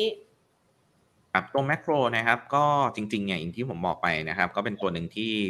ที่ดีแล้วก็รับในเรื่องของภาคการท่องเที่ยวนะครับ ธุรกิจที่เรียกว่าโฮเลกาของเขาเนี่ยก็คือขายให้ร้านอาหารไปทำอาหารประกอบอาหารต่อเนี่ยนะครับจะเป็นตัวหนึ่งที่น่าสนใจนะครับ เพียงแต่ว่านะฮะเอ่อ valuation ของเขาเนี่ยต้องบอกว่าถ้ายึดคำแนะนำพื้นฐานที่นักวิเคราะห์ทาง KGI เราแนะนำเนี่ย ตอนนี้เราแนะนำเพียงแค่ถือก่อนนะสำหรับตัวแมคโครนะครับก็ก็น้องนักวิเคราะห์เราเนี่ยมองว่า valuation เขาไม่ได้ถูกเท่าไหร่นะนะครับเพียงแต่ว่าสตอรี่ดีนะเพราะฉะนั้นเนี่ยถ้าจะเล่นตัวแมคโครเนี่ยผมมองว่าเป็นลักษณะของการเทรดดิ้งแล้วกันนะครับก็น่าสนใจนะครับ ตอนนี้เนี่ยถ้านอกเหนือจาก Story Set 50 นะครับ เป็นในเรื่องของ Story ภาคการท่องเที่ยวนะครับ ก็น่าสนใจสำหรับตัวแมคโครนะฮะแล้วก็ตอนนี้เนี่ย ต้องบอกว่า pattern กราฟของเขานะครับลงมาพักแถวๆเส้น 200 วันเราไม่หลุดนะฮะจะเห็นว่า 200 วันแบบ EMA แบบ SMA เนี่ยรับอยู่ทุกครั้งเลยนะฮะทั้งทั้งสองครั้งเลยนะครับตรงแถวๆบริเวณ 37-38 นะฮะรับอยู่แล้วก็มีการดีดกลับนะครับดีดกลับใน pattern ที่เป็นลักษณะอยู่ในกรอบชัดเจนด้วยนะครับเพราะฉะนั้นเนี่ยผมมองว่าถ้าเกิดว่ารับอยู่แถวๆบริเวณสัก38-39 ตรงนี้เนี่ย น่าจะมีโอกาสลักษณะของการดีดตัวขึ้นนะฮะแกว่งตัวขึ้นไซด์เวย์ขึ้นไปทดสอบแถวๆแนวต้านนะครับถ้าลองขีดเส้นเทนไลน์ตรงยอด 2 ยอดที่ผ่านมานะครับตรงแถวๆบริเวณสัก 44 แล้วก็ยอดล่าสุดตรงแถวๆบริเวณสักเกือบเกือบ42 เนี่ยน่าจะเห็นแนวต้านอยู่แถวๆบริเวณสัก 41.5 ได้นะครับ ก็จะเป็นกรอบสำหรับการดิดตัวขึ้นนะครับ ค่ะให้ไว้นะคะ เพราะว่าคุณผู้ชมก็สนใจตัวนี้อยู่เหมือนกันนะคะ อย่างหุ้นที่คุณสุโชแนะนำมานี่ถือว่า มีประมาณ 6-7 ตัวได้ใช่ไหมคะ อันนี้เราสามารถทยอยสะสมได้เลยหรือเปล่าคะ หรือว่าเราแนะนำนักลงทุนในการที่จะจัดสรรพอร์ตยังไงคะ ครับก็แบ่งเป็นลักษณะนี้แล้วกันนะครับ ถ้าส่งออกอาหารเนี่ย ผมอยากให้เป็นลักษณะที่ trading แล้วกันนะฮะก็ต้องยอมรับว่ายังไงก็ยังเชื่อมโยงกับในเรื่องของ commodity อยู่นะครับแต่ตอนนี้ story ของเขาเนี่ยก็คือ story น่าจะเล่นเก็งกำไรได้นะครับ น่าจะเป็นบวก นะครับสำหรับ story ที่2นะครับก็คือในเรื่องของภาคการท่องเที่ยวนะครับภาคการท่องเที่ยวเนี่ยตัวที่ผมหยิบยกขึ้นมาอย่างตัว BA เนี่ยนะครับหรือ Bangkok Airways เนี่ยแนะนำเป็นลักษณะการ trading เช่นกันนะครับสำหรับตัว AOT ตัวนี้อย่างที่บอกไปเป็น dollar cost average ได้นะครับเป็น safe zone อย่างธีมที่ทางทางทางรายการจัดมานะครับน่าสนใจตัวนี้ก็ถือเป็น safe zone ตัวหนึ่งนะครับสำหรับตัว AOT สำหรับหุ้นในกลุ่มบริโภคนะครับ อย่างตัวค้าปลีกนะครับ ผมมองว่าเป็น safe zone ได้ทั้ง 3 ตัวนะครับทยอยซื้อสะสมได้ทั้ง CPALL Home Pro แล้วก็ OR นะครับ แล้วก็ถ้าเกิดว่าสำหรับทีมที่หยิบมาวันนี้ก็คือ safe zone เนี่ยอาจจะไปอีกกลุ่มหนึ่งก็ได้นะฮะอีกกลุ่มหนึ่งก็น่าสนใจเหมือนกันนะครับ เพียงแต่ว่าอาจจะต้องวัดในเรื่องของแรงขายนักลงทุนต่างชาตินิดหนึ่งนะครับ อาจจะต้องรอให้เขาเสด็จน้ำก่อนนะฮะก็คือหุ้นในกลุ่มธนาคารพาณิชย์ นะครับ จะเห็นว่าแม้ว่านักลงทุนต่างชาติยังเป็นขายสุทธิอยู่นะครับ แต่ว่านักลงทุนสถาบันเนี่ยเป็นผู้ซื้อสุทธิที่หนุนกลุ่มธนาคารพาณิชย์ปรับขึ้นมานะฮะให้ขึ้นมาในช่วงสองสาวันที่ผ่านมานะครับ ซึ่งผมเชื่อว่าหุ้นในกลุ่มธนาคารพาณิชย์เนี่ยยังเป็นกลุ่มที่เรียกว่าเป็นเซฟโซนในช่วงที่แนวโน้มอัตราดอกเบี้ย เป็นขาขึ้นอาจจะเป็นช่วงขาขึ้นช่วงท้ายๆละนะครับ แต่ว่ายังไม่เป็นขาลงนะตอนนี้นะครับ ขณะที่ในส่วนของตัวเศรษฐกิจเนี่ยคาดหวังว่าจะฟื้นนะครับ เพราะฉะนั้นเนี่ยหุ้นกลุ่มธนาคารพาณิชย์น่าสนนะครับก็จะไปมองตัวที่เรียกว่าเป็น safe ของกลุ่มนะฮะก็คือตัว BBL นะฮะแบงก์กรุงเทพนะครับก็จะเป็นตัวหนึ่งที่ทำธุรกิจค่อนข้าง conservative นะครับแล้วก็ valuation ของเขาเนี่ยตอนนี้ price to book ต้องบอกว่าอยู่แค่ 0.6 เท่าเท่านั้นเองนะคือต่ำ bookนะครับต่ำ book ขณะที่กำไรเนี่ยค่อยๆ ฟื้นนะครับเพราะฉะนั้นก็เป็นตัวหนึ่งที่น่าสนใจ แล้วก็ธีมการลงทุนของเขาเนี่ยนะผมเชื่อว่าในช่วงต้นของการฟื้นตัวของเศรษฐกิจเนี่ย หลายคนกังวลนะฮะในเรื่องของธุรกิจ SME นะครับอาจจะฟื้นช้านะครับสินเชื่ออาจจะขอยากหน่อยนึงนะฮะในช่วงนี้อย่างที่เราเห็นกันนะครับ แต่ว่าลูกค้าหลักของ BBL เนี่ยของเขาโฟกัสไปที่ลูกค้าองค์กรนะฮะลูกค้าที่เป็น corporate ขนาดใหญ่นะฮะเพราะฉะนั้นเนี่ยลูกค้าองค์กรลูกค้า corporate ขนาดใหญ่เนี่ยน่าจะค่อนข้างทนไม้ทนมือกับภาวะเศรษฐกิจได้ดีกว่านะฮะแล้วก็เรียกว่าน่าจะกลับมาฟื้นกลับมาได้นะครับ ก็คือถ้าเกิดเห็นภาพของเศรษฐกิจเริ่มฟื้นเนี่ย การขอสินเชื่อน่าจะเริ่มฟื้นเร็วกว่าธุรกิจ SME นะครับน่าจะปล่อยง่ายกว่านั่นเองนะครับแล้วก็ NPL โอกาสที่จะเกิดก็น้อยกว่านะฮะก็จะเป็นตัวหนึ่งที่ผมมองว่าเป็น safe zone ได้แล้วกันนะฮะแล้วก็อาจจะเชื่อมโยงในเรื่องของการบริโภคในประเทศอีกตัวหนึ่งได้นะครับนอกเหนือจากหุ้นในกลุ่มที่เป็นลักษณะค้าปลีกนะครับ นะคะ งั้นขออนุญาตนะคะ ขยับมานะคะที่คำถามของคุณผู้ชมบ้างค่ะคุณสุชดคะคุณผู้ชมสอบถามเข้ามานะคะสำหรับคอมเซเว่นคอมเซเว่นที่เคยเป็นหุ้นใจมหาชนนะคะ แต่ว่าช่วงนี้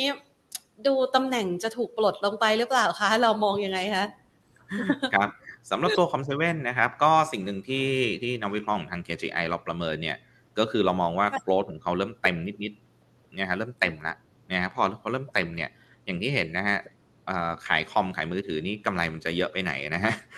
มันเริ่มเต็มแล้วนะครับ ก็เริ่ม growth ของเขาเนี่ยจากเดิมที่ growth แรงมากนะครับ double digit แบบสูงๆเลยเนี่ยนะฮะในช่วงหลายปีที่ผ่านมา ตอนนี้นักวิเคราะห์ของเราก็มองว่า growth เขาก็เริ่มจะชะลอตัวลงแล้วนะครับอาจจะไม่ได้สูงมากเหมือนในอดีตนะครับ เพราะฉะนั้นพอธุรกิจเขาเริ่มอิ่มนะฮะก็เลยทำให้เขาต้องมีการเรียกว่าไฟจูนในเรื่องของ valuation ตัวเองนะครับก็เลยทำให้ valuation ของเขาเนี่ยถูกทอนลงมาสู่ระดับที่เรียกว่า รอนะฮะรอนะครับว่าจะมีการพลิกฟื้นนะครับในเรื่องของ e a r n i n g growth กันได้ไหมในอนาคตนะครับณตอนนี้สำหรับตัว Com7 เองเนี่ยนะครับราคาหุ้นเขาค่อนข้างถูกแล้วถ้าเทียบกับตัวเขาเองในอดีตนะครับแต่อย่างที่บอกคือ growth ของเขาเนี่ยยังไม่ได้สูงมากนักในช่วง 1-2 ปีนี้นะครับที่เราคาดการณ์กันนะครับเพราะฉะนั้นเนี่ยคงจะไม่ได้คาดหวังการกลับขึ้นแบบแรงๆสำหรับตัว Com7 นนะครับแต่ว่าคาดหวังในเรื่องของการเกิด technical rebound ได้นะครับผมเชื่อว่าคาดหวังได้ นะครับอันดับแรกเลยนะครับ ในส่วนของแพทเทิร์นกราฟเขาก็หนุนอยู่แล้วนะครับนอกเหนือจากพื้นฐานเขาที่ดีอยู่แล้วนะครับเพียงว่าโกรดอาจจะไม่ได้หวือหวาแต่พื้นฐานดีนะครับ ตอนนี้เนี่ยเทคนิคของเขานะครับ ถ้าดูแพทเทิร์นเขาจะเป็นลักษณะที่คล้ายๆจะเป็น inward head and shoulder ได้นะครับจะมีไหล่ซ้ายที่เกิดขึ้นนะครับ แล้วก็มีลักษณะของเฮดที่ปรับตัวลงไปหลุด 25 บาทนะครับแล้วก็ด้านขวาที่เป็นไหล่ขวาในลักษณะตรงนี้นะครับ เพราะฉะนั้นนะครับสำหรับคนที่จ้องตัวคอมเซเว่นไว้อยู่นะครับ ถ้าเกิดว่าเขามีลักษณะของการดีตัวขึ้นพ้น 29 บาทนะครับอาจจะเป็นกลยุทธ์การ follow buy นะครับโดยนะฮะโดยไม้แรกอาจจะตั้งไว้ตรงแถวๆบริเวณ 28.5 นะครับผ่าน 28.5 ได้อาจจะกำหนดให้เป็นไม้แรกในการเข้าซื้อ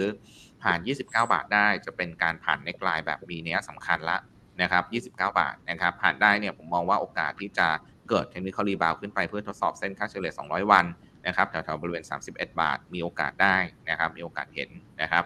ออีกกรณีหนึ่งนะครับ ถ้าเกิดว่าผิดทางแพทเทิร์นนี้เป็น pattern ที่ fail นะครับ ก็คือเขาหลุดต่ำกว่า 27 บาท ตรงนั้นเนี่ยอาจจะกำหนดเป็นจุด stop loss นะครับสำหรับตัวคอมเซเว่นนะฮะ เพราะว่า pattern ระยะกลางเขาเนี่ยต้องยอมรับอย่างหนึ่งว่าเป็นแนวโน้มที่ sideway down อยู่นะครับ จนกว่าเขาจะพ้นแต่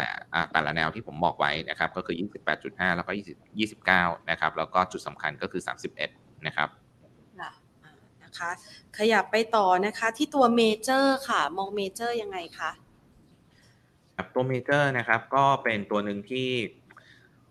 ต้องบอกว่านักวิเคราะห์เราไม่เข้าใจเหมือนกันนะครับคือพื้นฐานดีนะครับ แล้วปีนี้น่าจะฟื้นนะครับ ในส่วนของอคนเข้าดูหนังนะครับ โรงหนังเนี่ยธุรกิจน่าจะดีนะครับ เพียงแต่ว่าราคาหุ้นอาจจะไม่ได้ตอบสนองเชิงบวกมากนัก นะครับก็อาจจะทำให้เรียกว่ามีความกังวลบ้างบางส่วนแล้วกันนะครับ กังวลในเรื่องของ disruption ที่อาจจะเกิดขึ้นนะครับก็คือการสตรีมมิ่งต่างๆนะครับอาจจะทำให้คนออกมาดูหนังกันน้อยลงนะครับ แต่ผมเชื่อว่าธุรกิจโรงหนังเนี่ยยังไงก็น่าจะไปได้ต่อนะครับแล้วก็ปีนี้เนี่ยหนังใหม่เข้าโรงเนี่ยค่อนข้างจะเป็นหนังดีเยอะนะฮะเพราะฉะนั้นนะครับสำหรับตัวเมเจอร์เองนะครับตอนนี้เนี่ยคือขอดูในเชิงของเทคนิคเข้าหลักๆ แล้วกันนะครับในเชิงของพื้นฐานเนี่ย เรายังเชื่อว่าไปได้ดีนะครับเพียงว่าราคาหุ้นเขาอาจจะไม่ได้ตอบสนองเชิงนั้นมากนักนะครับถ้ามาดูในเชิงของเทคนิคนะครับคืออันดับแรกเลยเนี่ยเขาเป็นลักษณะของ sideway down นะครับชัดเจนนะครับกลุ่มเส้นค่าเฉลี่ยเรียงตัวเป็น sideway down นะครับเพียงแต่ว่านะครับเข้าสู่ภาวะ oversold หนักนะครับตอนที่เมื่อ2อสวันก่อนนะครับก็ปรับตัวลงตามภาวะตลาดนะครับหลุด 14 บาทนะครับแล้วก็มีแรงดีดกลับนะครับลักษณะนี้นะครับก็คือเป็นลักษณะที่เกิด technical เนื่องจากว่า oversold นะครับ โดยนะครับการดีดตัวกลับขึ้นมาตรงนี้เนี่ยผมอยากให้ดูที่แนวต้านของเขานะครับ จะมีแนวต้านแรกก่อนนะครับ ก็ที่ติดมาเมื่อวัน 2 วันนี้ ตั้งแต่เมื่อวานจนถึงวันนี้นะครับ ก็คือ 15.3 จะเป็นแนวต้านแรกนะครับ แล้วก็แนวต้านถัดไปนะครับ ที่เป็นแนวต้านสำคัญก็คือ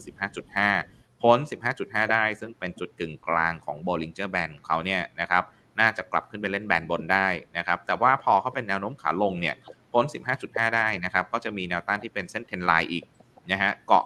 ถูกกันเอาไว้อีกนะฮะเส้นเทรนไลน์ของเขาตอนนี้เนี่ยอยู่แถวๆสักบริเวณ 16.2 16.3 นะครับ ถ้าเอาเซฟหน่อยก็ 16.2 นะครับ ก็จะเป็นแนวต้านเขานะครับ เพราะฉะนั้นนะครับผมอยากให้ดูแต่ละจุดนะฮะจุดแรกนะครับคือ 15.3 ผ่านได้ follow by จุดที่1นะฮะถัดไปคือ 15.5 จะเป็นแนวต้านจุดที่ 2 ผ่านได้ขยับเข้าสู่ไม้ที่2นะครับจะมีแนวต้านถัดไปตรง 16.2 นะครับ อันนี้ก็จะเป็นตามละสเต็ปของเขานะครับ เนื่องจากว่าเป็น แนวโน้มขาลงมายาวนานอย่างนี้ก็จะมีแนวต้านเยอะนิดนึงนะครับในส่วนของแนวรับนะครับถ้าเกิดว่าเขายังไม่ผ่าน 15.3 ในช่วงวัน 2 วันนี้นะครับแนวรับจะอยู่ตรง 14.9 นะครับ 14.9 นะครับแล้วก็ในส่วนของจุดคัดลอสเนี่ยเผื่อไว้นิดนึงนะฮะตรง 14.5 ถ้าเกิดว่าหลุด 14.5 เนี่ยอาจจะต้องระมัดระวังในเรื่องของการซึมลงต่อนะครับเพียงแต่ว่าผมมองว่าเขาค่อนข้างที่จะลงมาเยอะแล้วนะฮะน่าจะค่อนข้างโอเวอร์โซนหนักน่าจะมีโอกาสเกิดที่นิครีบาสูงกว่านะครับ ค่ะไปดูที่วันอีบ้างค่ะ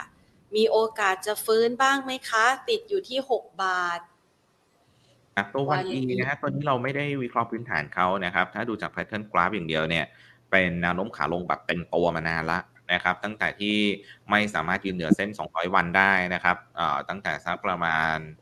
เดือนกันยายนปีที่แล้วนะครับ หลุดไม่ขึ้นไปทดสอบ 200 วัน แล้วก็หลุดยาวเลยนะครับสำหรับตัว ONEE นะฮะ pattern นี้นะครับแล้วก็กลุ่มเส้นค่าเฉลี่ยกดอยู่ตลอดทางเลยนะครับ ไม่สามารถขึ้นไปยืนเหนือกลุ่มเส้นค่าเฉลี่ยได้เลยนะครับ หลายเดือนติดต่อกันแล้วนะครับ ลักษณะนี้เนี่ยค่อนข้างเล่นยากนิดนึงนะครับ เพียงแต่ว่าถ้าจะเกิด technical rebound เนี่ยอาจจะเกิด rebound แบบฉับพลันทันด่วนขึ้นมานะครับ เพราะฉะนั้นเนี่ยอาจจะต้องตั้ง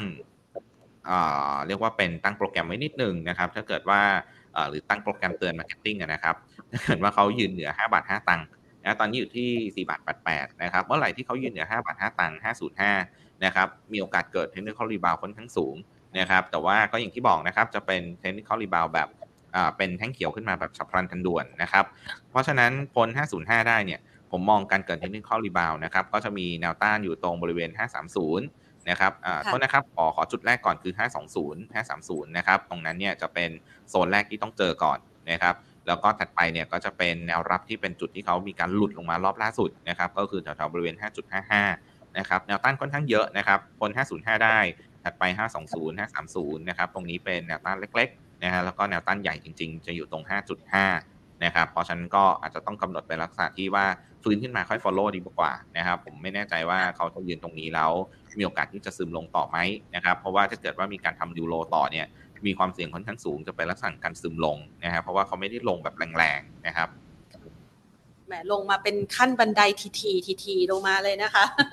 นะคะเพราะถ้าคำถามนักลงทุนคือติดอยู่ประมาณ 6 บาทเนี่ย ผมว่าถ้าโชคดีก็คือ5บาท50เนี่ยทยอยออกบ้างบางส่วนนะครับอย่างที่บอกนะครับหรือขึ้นมา 505เนี่ยอาจจะถัวนิดนึงกัดฟันถัวนิดนึงนะครับแล้วก็ขึ้นไปใกล้ๆ5.3ถึง5.5 ก็หาทางออกหน่อยนึงนะครับ ค่ะ งั้นมาที่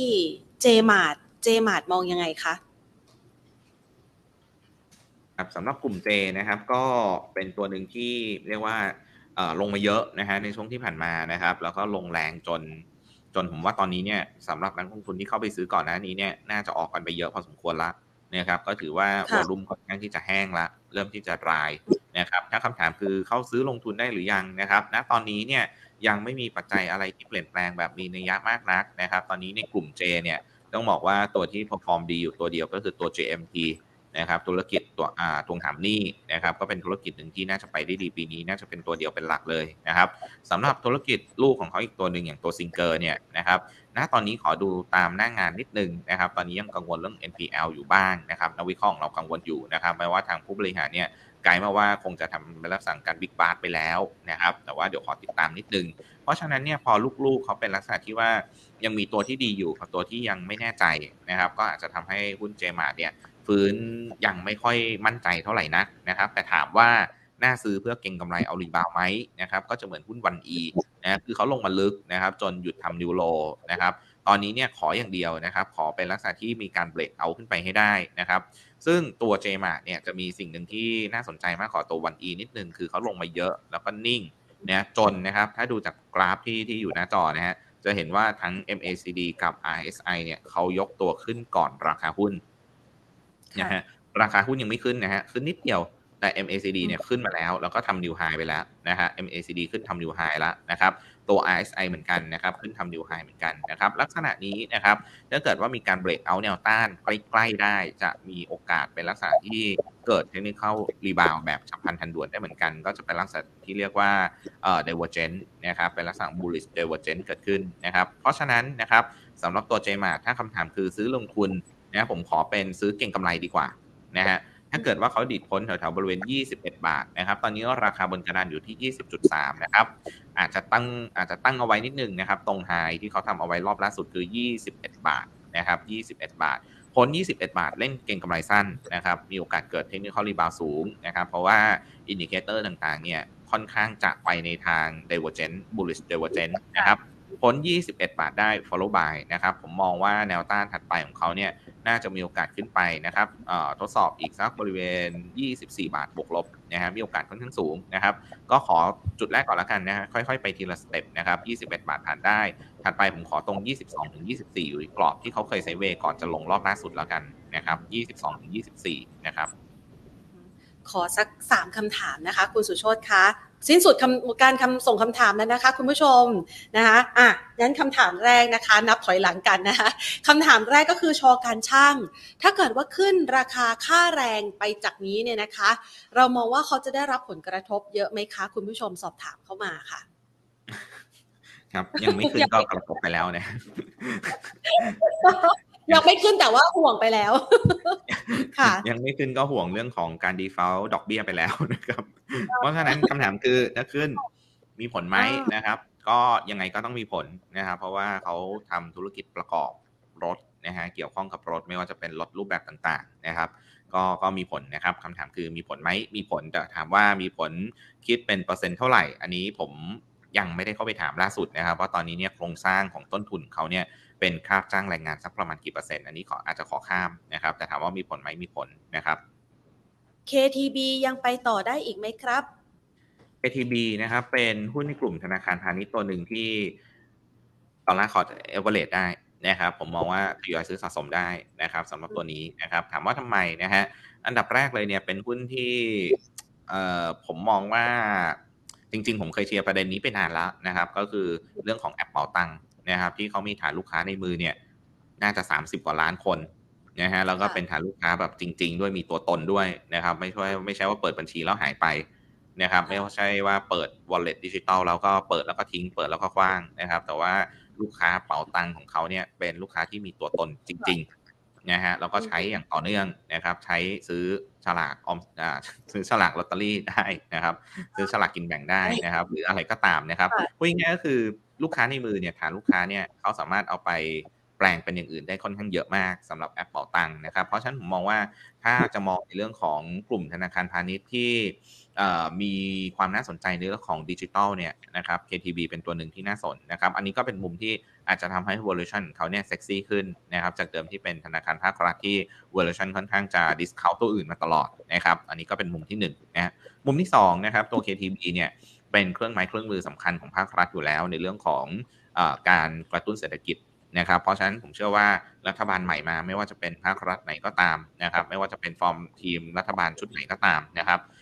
การใช้กรุงไทยแบงค์นะครับเป็นเครื่องไม้เครื่องมือในการกระตุ้นเศรษฐกิจเนี่ยน่าจะมีโอกาสค่อนข้างสูงนะครับ เพราะฉะนั้นถามว่ายังไปต่อได้ไหมนะครับ ผมเชื่อว่าไปต่อได้นะครับ แต่ว่าตรงนี้เนี่ยพอมันปรับตัวขึ้นมาเยอะๆขึ้นมาเยอะ ๆ ตรงนี้เนี่ย ถ้าย้อนมาดูตัว RSI เนี่ยเขาก็เริ่มเข้าเกณฑ์ที่เป็นลักษณะ overbought หน่อยๆละนะครับ เพราะฉะนั้นเนี่ยผมมองอาจจะให้มีการพักลงมาสักนิดนึงนะฮะ แล้วก็ทยอยทยอยช้อนซื้อเป็นลักษณะของ dollar cost average ไปนะครับ ก็ซื้อเมื่ออ่อนตัวดีกว่านะสำหรับตัวกรุงไทยนะครับ และคำถามสุดท้ายนะคะ คุณผู้ชมขอเข้ามาสำหรับตัวหุ้นที่คุณสุชนแนะนำไว้อย่าง BA AOT แล้วก็ CPO รับต้านนี่มองยังไงคะครับ ก็สำหรับตัว BA นะครับ ถ้าดูแนวรับแนวต้านของเขาก่อนนะฮะ ตัว BA เนี่ยนะครับจุดที่เขาดีดตัวขึ้นมา แล้วก็มีการพักตัวลงมาเรียบร้อย แล้วก็ดีดตัวกลับขึ้นอีกรอบหนึ่งเนี่ยนะผมมองแนวรับของเขานะครับอยู่ตรงแถวๆ14 บาทนะ14 บาทนะครับ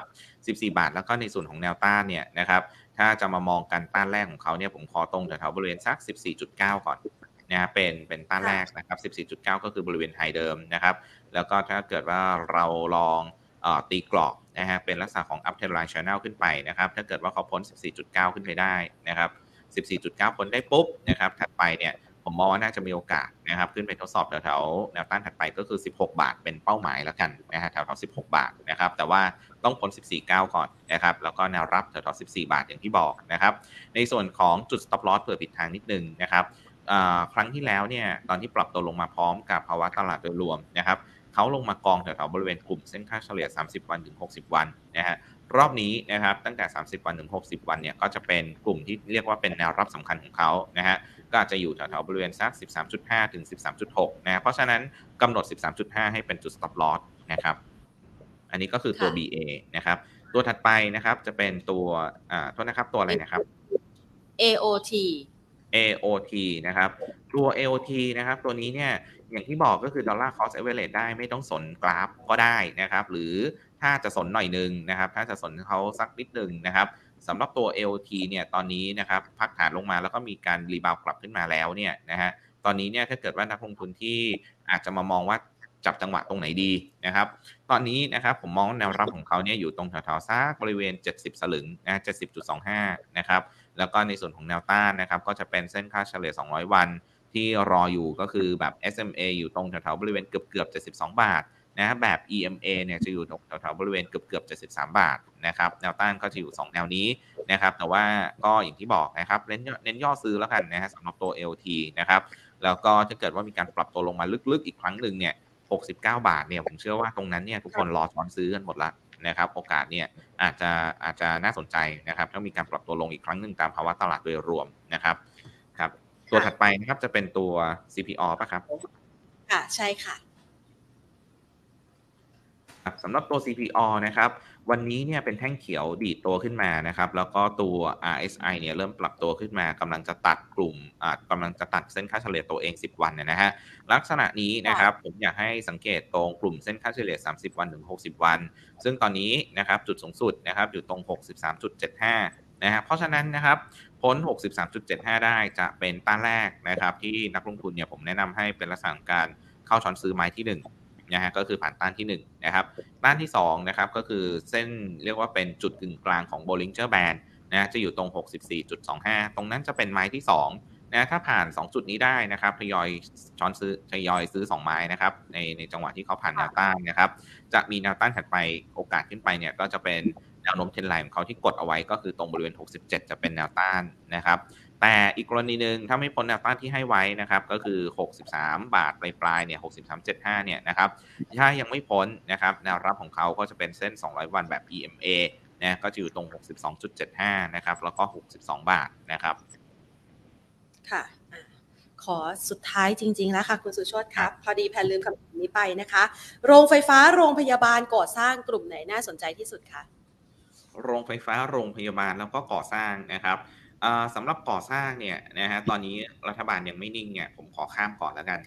นะขอตัด choice แรกก่อนนะครับ ก็ก่อสร้างนี่จริง ๆ ก็คงต้องรอการฟอร์มรัฐบาลก่อนนะครับ ถึงจะจะมาว่ามาว่ากันอีกทีหนึ่งนะฮะในส่วนของโรงไฟฟ้ากับโรงพยาบาลนะครับ เอางี้แล้วกันนะครับ ถ้าจะ trading trading ที่โรงพยาบาลนะครับ แต่ถ้าจะซื้อสะสมนะฮะไปซื้อสะสมที่โรงไฟฟ้านะฮะ โรงพยาบาลเนี่ยถามว่าทำไม trading นะครับตอนนี้เนี่ยนะครับก็จะมี 2 ประเด็นด้วยกันนะครับหนึ่งนะฮะก็คือในเรื่องของโควิด -19 เริ่มกลับมาอีกครั้งหนึ่งในช่วงของฤดูฝน แล้วก็การเปิดเทอมของเด็กๆนะฮะแต่ว่า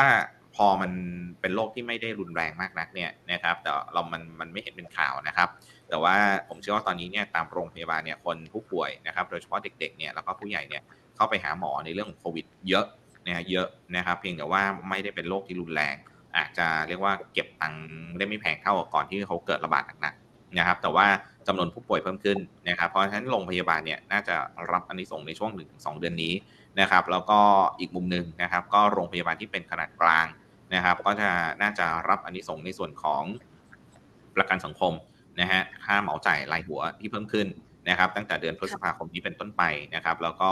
ถ้าขนาดกลางเนี่ยที่รับผู้ป่วยต่างชาติได้ด้วยก็จะยิ่งดีนะครับเพราะว่าผู้ป่วยต่างชาติก็เข้าไทยเยอะมากจริงๆนะเพราะฉะนั้นหุ้นที่เข้าสเปคนี้จริงๆเนี่ยผมมองไปที่ตัว BCH นะครับ BCH นะครับจะเป็นตัวหนึ่งที่เข้าสเปคนี้ก็คือ มีทั้งโรงพยาบาลที่รับในส่วนของตัวประกันสังคมด้วยนะฮะแล้วก็มีโรงพยาบาลขนาดใหญ่อย่างตัว World Medical Center นะครับที่รับผู้ป่วยต่างชาติด้วยนะครับก็จะเป็นตัวหนึ่งที่ที่รับกับธีมนะครับ ในช่วงหนึ่งสองสองเดือนนี้พอดีนะครับ ก็คือตัว BCH นะครับสำหรับโรงไฟฟ้านะครับ อย่างที่บอกว่าทำไมเราขอเป็นลักษณะที่ถ้าซื้อลงทุนได้ก็ก็น่าสนแต่ตอนนี้เนี่ยอาจจะยังไม่ได้น่าสนเต็มที่นะครับ อันดับแรกเลยเนี่ย policy ของภาครัฐที่กำลังจะเข้ามาใหม่เนี่ยเรายังไม่ชัดนะครับ ว่าจะเข้ามารื้อโครงสร้างค่าไฟยังไงนะครับแต่ที่เห็นแน่นอนเนี่ยตอนนี้ค่า FT เนี่ยนักวิเคราะห์เรากังวลอย่างหนึ่งก็คือเหมือนกับ FT เนี่ยมันลงเร็วกว่าที่คิดลงเยอะกว่าที่คิด นะฮะเดิมเนี่ยควรจะลงตามโครงสร้างของต้นทุนก๊าซธรรมชาตินะครับ แต่ว่าเรากังวลว่ามันอาจจะลงเยอะกว่าที่คิดนิดนึงนะครับก็อาจจะไม่ได้เป็นผลบวกมากนักนะครับแล้วก็ช่วงสั้นๆอย่างที่บอกไปช่วง 1-2 เดือนนี้เนี่ยพอเฟดยังมีโอกาสยังมีแนวโน้มที่จะขึ้นดอกเบี้ยได้อยู่เนี่ยตัวบอลยูเนี่ยยังเร่งโตขึ้นอยู่นะครับแล้วก็โรงไฟฟ้าเนี่ยเขาค่อนข้างที่จะเซนซิทีฟกับในเรื่องของตัวดอกเบี้ยนะครับไม่ว่าจะเป็นในเชิงของตลาดทุนเองที่คนมองเขาเป็นหุ้นที่ ทำตัวเองเหมือนบอลนะครับดอกเบี้ยขึ้นเนี่ยก็เป็นลบนะฮะดอกเบี้ยลงก็เป็นบวกนะครับอันนั้นก็เป็นมุมที่ 1 มุมที่ 2 เองเนี่ยตัวโรงไฟฟ้าเองเนี่ยเป็นธุรกิจที่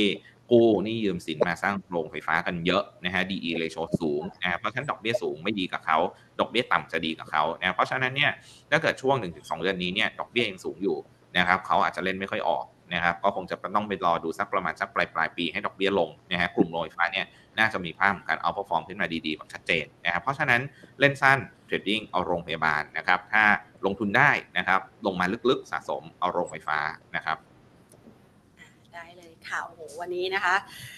ให้คุณสุโชตนะคะ ให้ไอเดียกับเรานะคะ แบบละเอียดมากๆเลยนะคะ ต้องขอขอบพระคุณมากเลยค่ะ ที่มาให้แนวทางในการจัดสรรพอร์ตการลงทุนกับเรานะคะ ในรายหุ้นรายกลุ่มรายตัวด้วยนะคะ วันนี้ขอบพระคุณค่ะ ครับ สวัสดีครับ สวัสดีครับดีค่ะ